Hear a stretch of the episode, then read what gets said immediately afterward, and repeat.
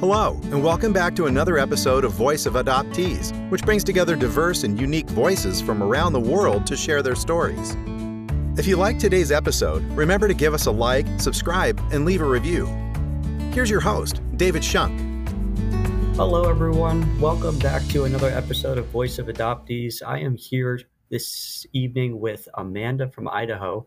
She is an adoptive mother, and she's going to be coming on our show tonight to talk about the journey and a little bit about her point of view. So, welcome, Amanda. It's good to have you.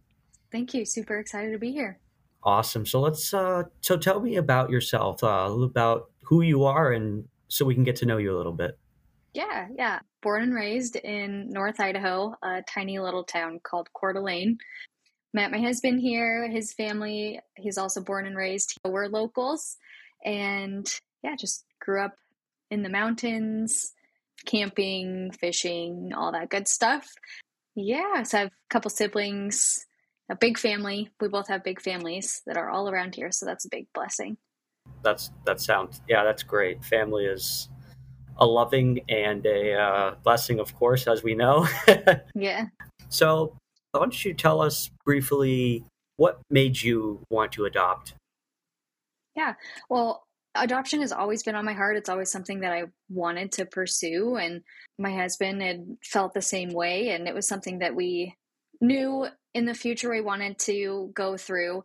We always pictured that, you know, you had to be I don't know, more like mature or stable or whatever to adopt because it seems like this big, huge, scary thing, but it's not. It's it's a journey and it's hard, but it's beautiful and redeeming. But we just had this like scary idea. But if you wait for that perfect moment, it's never gonna happen. So we were like, you know what, let's let's go for it. So we prayed about it and really felt like now was the time and now looking back it was it's almost three years ago. Three, oh my gosh, it's almost like four years ago now that we started the process. So wow, it's wow. been a journey. Yeah. Yeah, that's incredible. So when you were during the process of adopting, did you have multiple agencies? How did you, I guess, go about finding the right, you know, the right uh, agency or church program or whatever you use to start the adoption and go through the process. What was like the planning behind all that? Yeah, yeah. Well, we researched a few different agencies.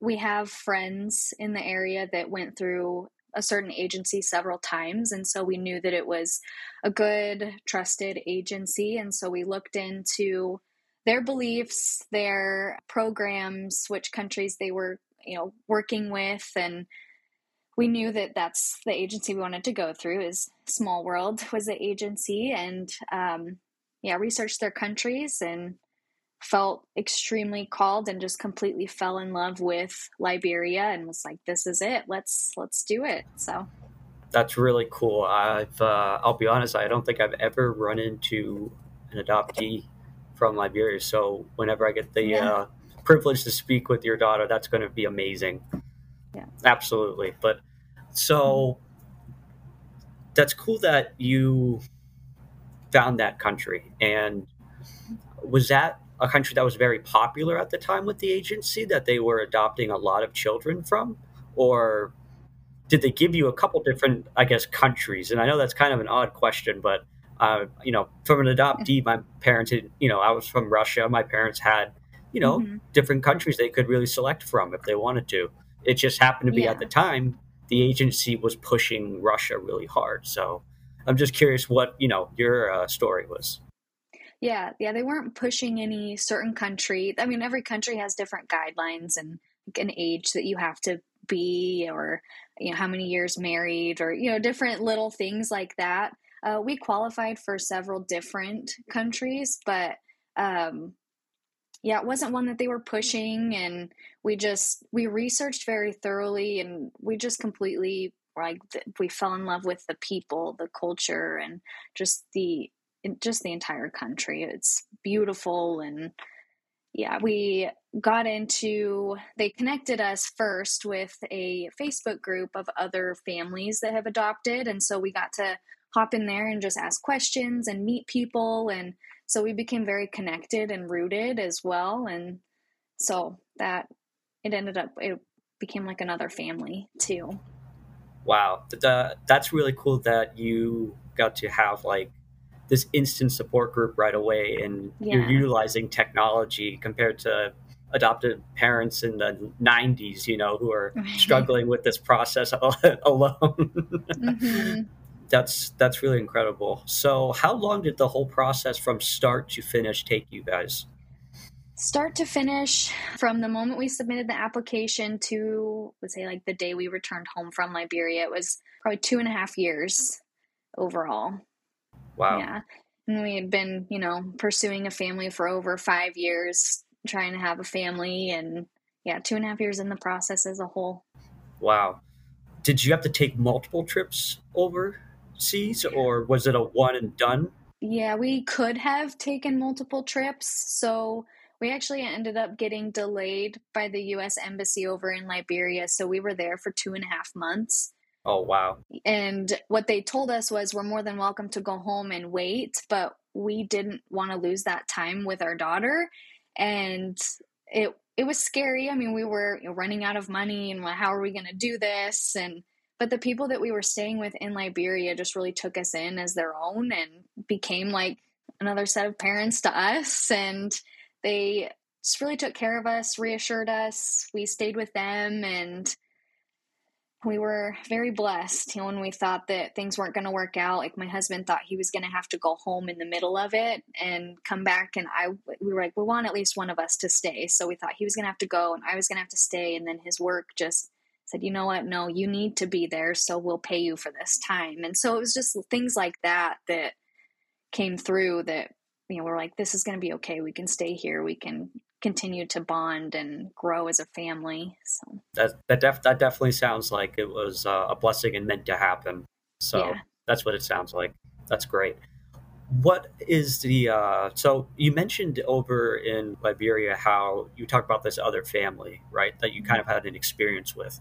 I'm curious what's the culture's point of view over there of americans adopting children in our experience, they were very, very welcoming and very excited for the opportunities and just the family that she was getting brought into. Overall, it's just, it was nothing but reassuring and welcoming. Um, and the people that we lived with and it was kind of like a like a bed and breakfast type place almost that we stayed yeah. at but they you know, taught me how to make meals they taught me how to do her hair. They took us around to all the local shops. And so they were just incredibly supportive and very excited for us. So I didn't I didn't feel at any point like there was any hesitation or hate towards us at all. That's that's really special. That's really cool that yeah. they were so welcoming and you know, I things have changed over the 20 years, let's put it that way. Um, a lot of Russian adoptees our parents didn't have that experience. but yeah. um, it's great that you had yours with uh, Libya very successfully, it sounds like. So, how important to you and your husband was it to keep that birth culture a little bit of your, your daughter alive? Do you actively uh, try recipes with her from her native country or a certain language or a you know certain artwork. I mean, people do different things to try to mm-hmm. show you know honor their other side, so to speak. Yeah, yeah, we we always want to celebrate the holidays. So this year, since her being home, we've been able to celebrate Liberian Independence Day and Flag Day and um, different things like that. And then on her Forever Day, so the day that she officially became our daughter, we want to always be able to make a meal. So this year we made um, it's called cassava leaf, and it was. I have no idea what that is. it's really good. it's really good. Um, so we always want to make you know different meals on these holidays as well, and then incorporate them throughout like our weekly meals. It's harder here to get the ingredients though, so I have to you know.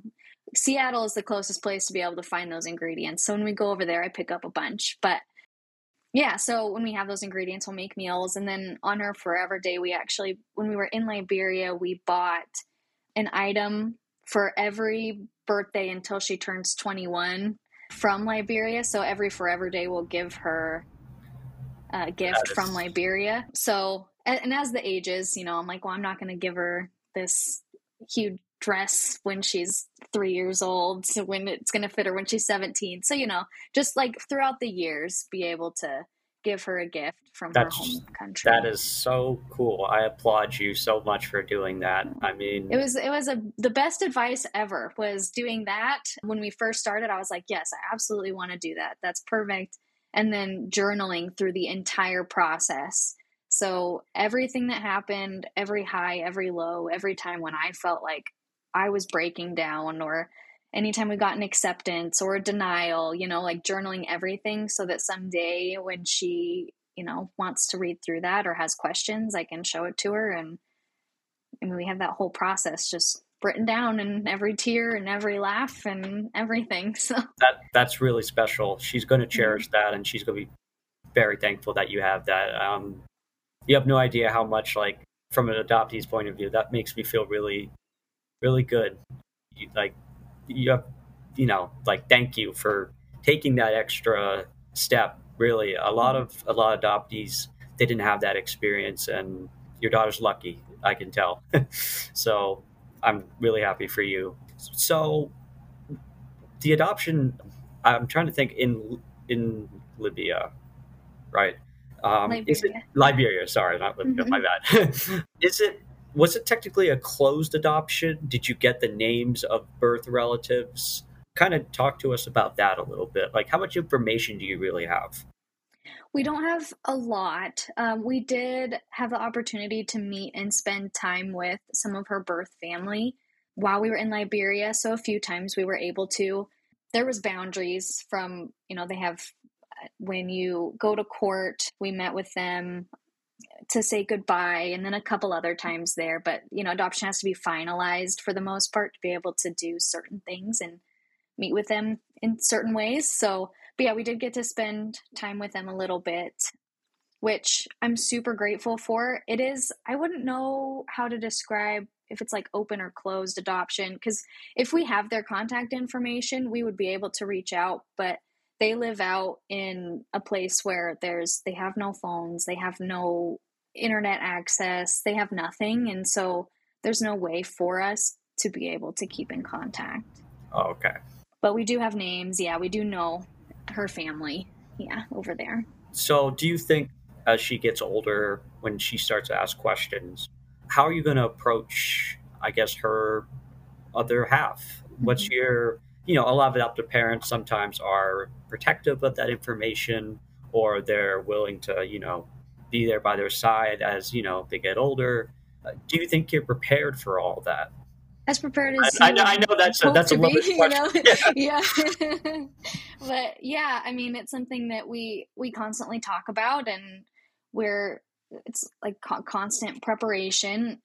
We want to be able to someday go back to Liberia with her when she's older and when she understands obviously she's only three right now so there it would be she wouldn't understand in any capacity but um, when she's older and understands be able to take her there and answer any questions. We want to be as vulnerable as possible with her for her benefit to know everything and to understand her story and who she is and there's so much trauma that you don't realize even as babies, you know, they're yeah. even little babies have trauma that they grow into and have to work through. So, yeah, definitely being that open book and complete vulnerable selves with her through all of it.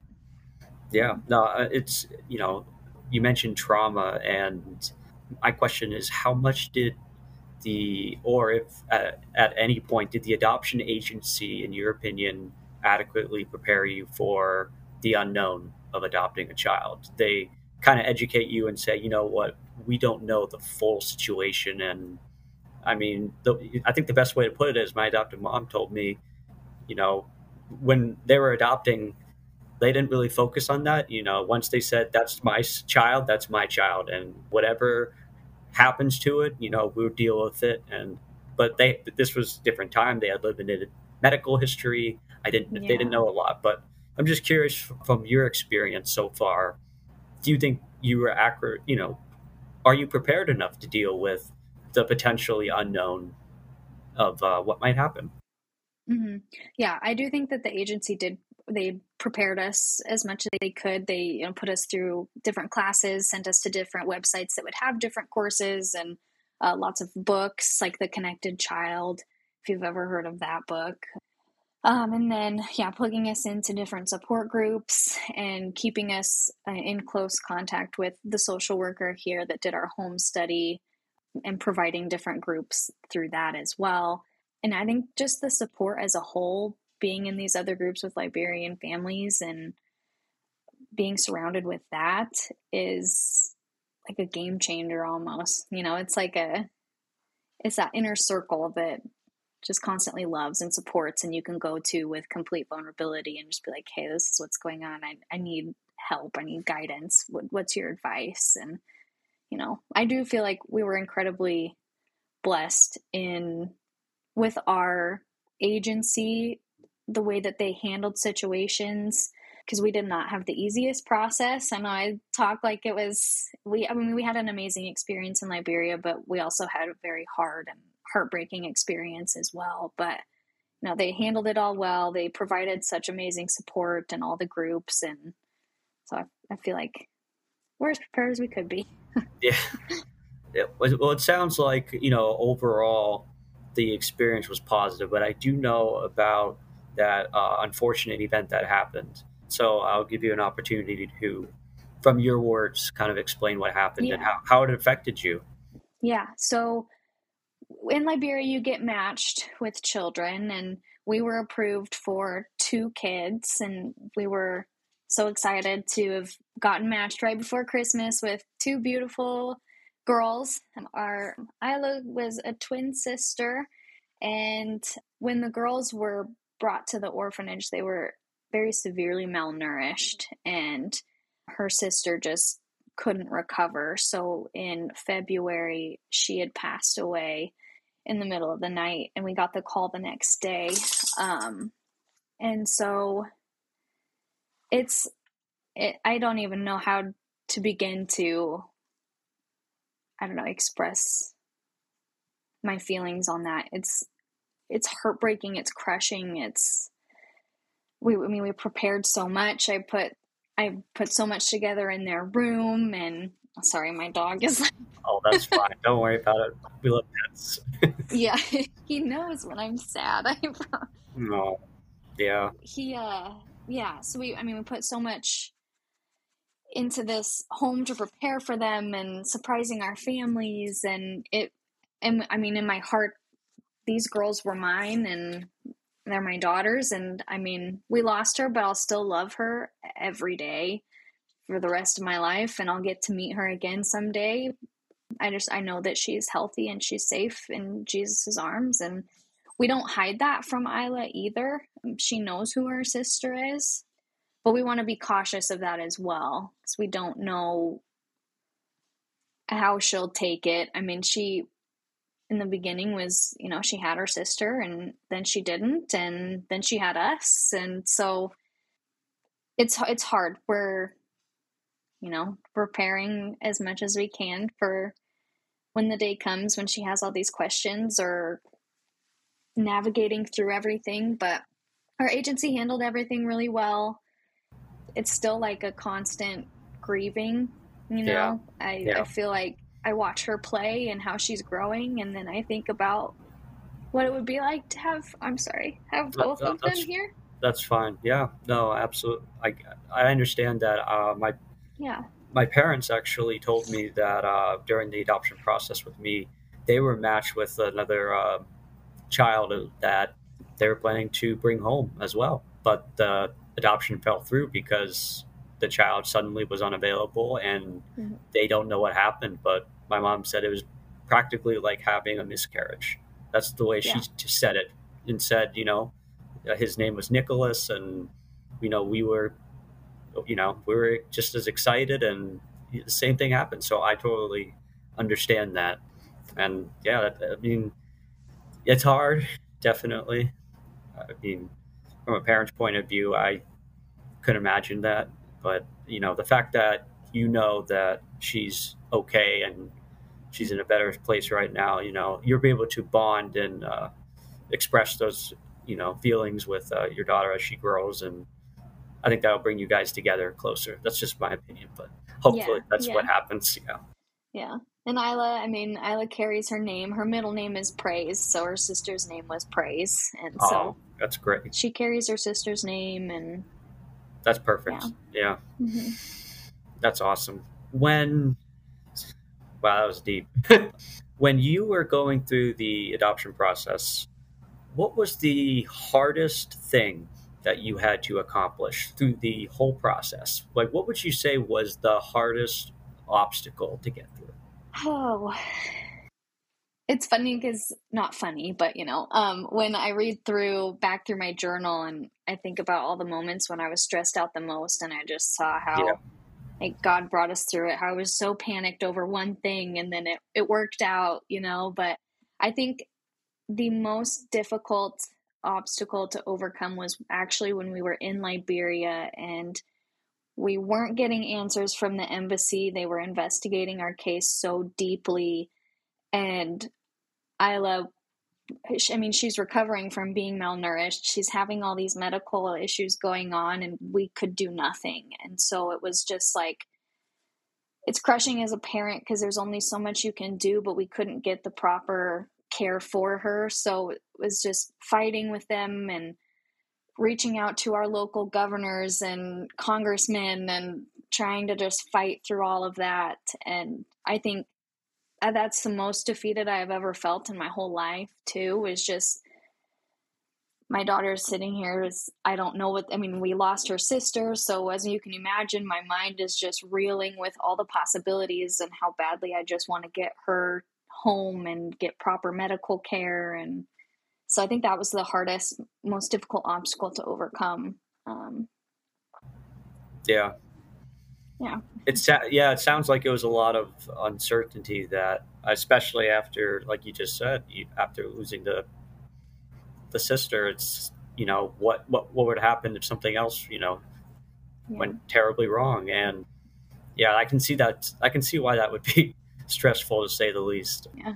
I know my adoptive mom said pretty much the same thing after the other child something fell through and then a new law in Russia came out at the time where all of a sudden all adoptions got paused for Mhm. whatever reason and people started getting denied and my mom was like on the verge of just you know losing it she told me pretty much but her her goal was she was traveling to Russia and she said, you know, I'm going to get there and our goal is to get you out of there as quick as possible.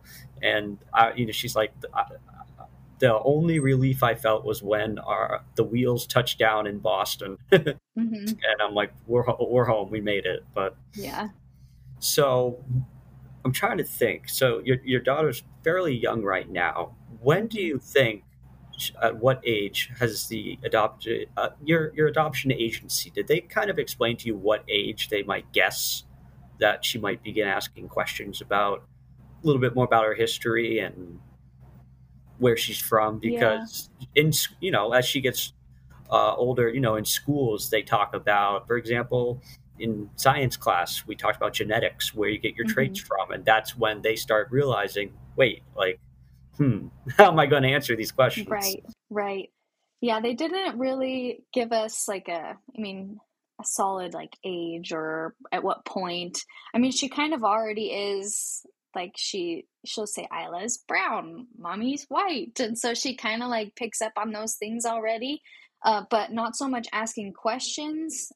I think with how she's progressing, I would I would think probably like five or six, she would start really asking a little bit more. But right now, I mean, we are surrounded with so many other adoptive families too, and so that helps. I know that she's going to have support too when that happens, and yeah, know, we'll see. yeah i mean i know that was kind of a hard question of like what age but i'm, I'm just yeah. curious of what your opinion really was i mean right? i know every every adopted child's different and everything Mhm. but i was just curious from an adopted parent's Yeah. point of view you know kind of it's it's you know i'm very fascinated on the information that you get and how yeah, different how different the experience was today compared to Mhm. you know in the 90s Right. It's it's right. adoptions come a long way. I can tell. So you said that your daughter was adopted. You said almost four years ago. Well, I guess it seems like well, well. So we adopted her in so 2020. We started the process. So I guess I was meaning that almost four years since we started the process as a whole. Right. But, okay. Yeah, 2022 we adopted her officially. Yeah, we found out about her and her sister in the end of 2021. Okay. So, uh, of course, you're you're probably expecting this question, but I'm very curious to know what was the process like adopting a child during a pandemic? Um, it was terrible because it delayed so many things, and in the moment, just felt like the end of the world. Because with our home study, it was really the in the thick of it was during our home study, and so what should have taken like three months took eight and then you know getting our appointment with USCIS took six months, and so it just the timeline got extended so much. But looking back, it was all those delays that made it to where we got matched with Isla and her sister, and so it's just it's God's timing throughout. Like it's undeniable and so looking back, I'm like, oh, okay, you know, it wasn't the end of the world, but in the moment, you know, it always feels like the end of the world. Right. You just right. want to get through it. And yeah. yeah. Did you get any medical history at all with your daughter or no? I know you said no. that the information was pretty no. okay. Yeah. Yeah. Just the fact that her and her sister were very malnourished and then they provided us with their treatment plan at the orphanage. But yeah, that's, that's all we got. Okay. Yeah, no, I was just curious about that. It seems a lot of adoptees we don't get the privilege of knowing much uh, medical history, which is right. always tough when we go to the doctor yeah. every year. And you know, it's a reminder when they always ask you, "Well, do you have any family history?" And they, you know, we always have to say, "I don't know," adopted, yeah. and at least it's an option on a lot of forms now. So that's right. That's true. That's that's progress. Yeah. Yeah. so when as your daughter gets older, what do you think is going to be the most exciting thing that you can tell her about being adopted? From your from your point of view like how how are you going to phrase it? I mean i know you already explained how she knows that she's adopted or kind of has a sense and she'll get a better understanding as she gets older but are you excited to talk about it with her? Are you excited to show her the history of her country her home country and the food maybe you guys will end up cooking together. Yeah yeah i mean there's so many things. I've dreamed about being a mom my entire life and so there's so many things that i can't wait for. But then for isla too just letting her know that she was just 100% fully chosen and that we wanted nothing but her and her sister and uh, just for her to know how loved and that she was through the whole process as well as her sister and to just be able to honor her culture and her country as much as we can and join in that with her and yeah like travel to liberia. I can't wait for that someday and to hopefully be able to meet up with our family over there and yeah. Yeah just so many things. But yeah the biggest thing is i just want her to know how she was just she was chosen and yeah. we would not ever have it any other way. Yeah that's that's awesome. And yeah that's just great. It, when um during the adoption process did she retain her citizenship over there or is she a dual citizen or did she lose that part of the process? She did like lose her liberian citizenship. So i guess she loses it after a certain period of time which I think it's oh gosh, I can't remember. It's like a whirlwind, you know, in your brain. Yeah. I think it's after like 12 months or something like that. Okay. Do you know if she can I I mean, I know every country is different, but do you think that she'll be able to reclaim it uh, one day to have dual citizenship? Usually by birth, she can claim it that she was born right. there, and it might yeah. make traveling easier for her. Right. When you guys yeah, do I actually don't no. Um, her Liberian passport they set to expire very shortly after you get home, uh, as well as the visa. Uh, and then, you know, she has her citizenship. We have a U.S. passport for her now. And so it's kind of, I haven't actually looked into that, but I, I should. But that's, I'm, I'm not sure on that. Okay, no, that's fine. I was just curious. Yeah, it's just, it's good to know. I mean, just from a travel point of view, uh, a lot of right. a lot of Russian adoptees like myself we didn't know before the year 2000 the laws were a little different for us 90s yeah. kids we had to travel back so russia views all of its uh, people born there as citizens for life pretty much mm-hmm. so when we come to travel back to like you know family or take a trip with our adopted parents over there we always had to go on a russian passport they would they would deny our visas on an american passport because they'd look at it and say you know birthplace russia and they're like oh well you don't need an American passport. yeah, right. so just curious. But anyway, yeah. so what's, you know, have you heard any negative stories about adoption? And has this ever scared you or your husband away from it? Yeah, I mean, we've heard, we know plenty of families that have had bad experiences or a lot of hate towards their adoptions. And I mean, we've had people say just some one-off things that are just kind of like, oh, I, you know, it just yeah just makes you uncomfortable. And but we've learned to just kind of take it with a grain of salt because I mean, at least for me, I want to believe that everybody has a genuine heart when they're saying things, and they might not just know how to express that properly.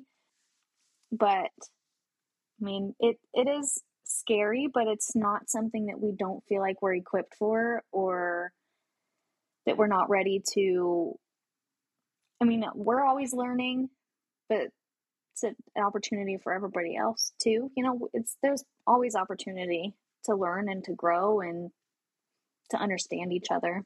So yeah, absolutely. Just take it in stride. Yeah, absolutely. Oh, that's wonderful. I have to ask, when you were over adopting your daughter, did you bring a camera? Did you take a lot of photos? Yeah. I I, yeah. I, fig- I figured you. so so many, and I'm that person that I I don't like keeping them all on my phone, so I make photo books of every yep. trip that we take. So I have this huge photo book of all of the pictures from Liberia, and there's probably thousands. Just wow. I mean, she's, it's like she's gonna love you so much for everything you've done. like you don't want to miss an opportunity, and just like I don't know, and then videos too. That's why we started like putting videos on TikTok was because my phone was just so overloaded with videos that I ran out of space. So yeah. I'm like, I don't know what to do with all of these, but I'm such a sentimental person that I don't want to get rid of them. So yeah, yeah. I had to figure something out. Do you uh, do you foresee yourself ever becoming an author? That's really funny that you say that because I just had somebody ask me that this morning. um, wow. I I don't know. I mean, I think maybe, but I used to it's I used to love to write stories a lot. I have a whole like case of my own like short stories from growing yeah. up. And I like writing, and I love books, but maybe, I don't know. Right now, probably not, but who knows what the future one, holds. One day. yeah. That's awesome. Well, Amanda, thank you so much for taking the time to come and join us tonight and talk about your daughter and the whole thank process. You. It was very, very heartwarming for me, and I'm sure for all the listeners to know how much effort you really put in as an adoptive mother to show the importance of the, you know, the early stages of know her life. And she really is going to be so grateful. And I, I promise you that like you can hold me to that. A lot of adoptees you know weren't as lucky i know that to have as much information that you do already. And it's just amazing. So my last question for you is what advice would you like to pass on to our listeners today from amanda from idaho? Um there's never going to be a perfect time. So you just, I mean, if it's something that you're considering adoption or, you know, it is, it's never a perfect time. Just go for it. And it's a beautiful and redeeming process. and to journal. That was the best advice that I had ever gotten was to journal through the whole thing. And I'm a terrible journaler, but it was worth every second. Yeah. So that's that's some good advice and definitely writing everything down and documenting everything is going to go a long way. So we appreciate it so much. Thank you so much again for stopping by. If anything changes, we'll see you very soon, of course. So it's been a pleasure to all of our listeners. Thank you so much, folks. We're going to be uh, airing this episode shortly. Stay tuned at voiceofadoptees.com. You can always come join us on the show. We're happy to have you. Thank you so much and have a great evening. And we will see you next episode. Thank you so much. Thanks for listening to Voice of Adoptees. Please take a moment to like, subscribe, and leave a review. See you next time.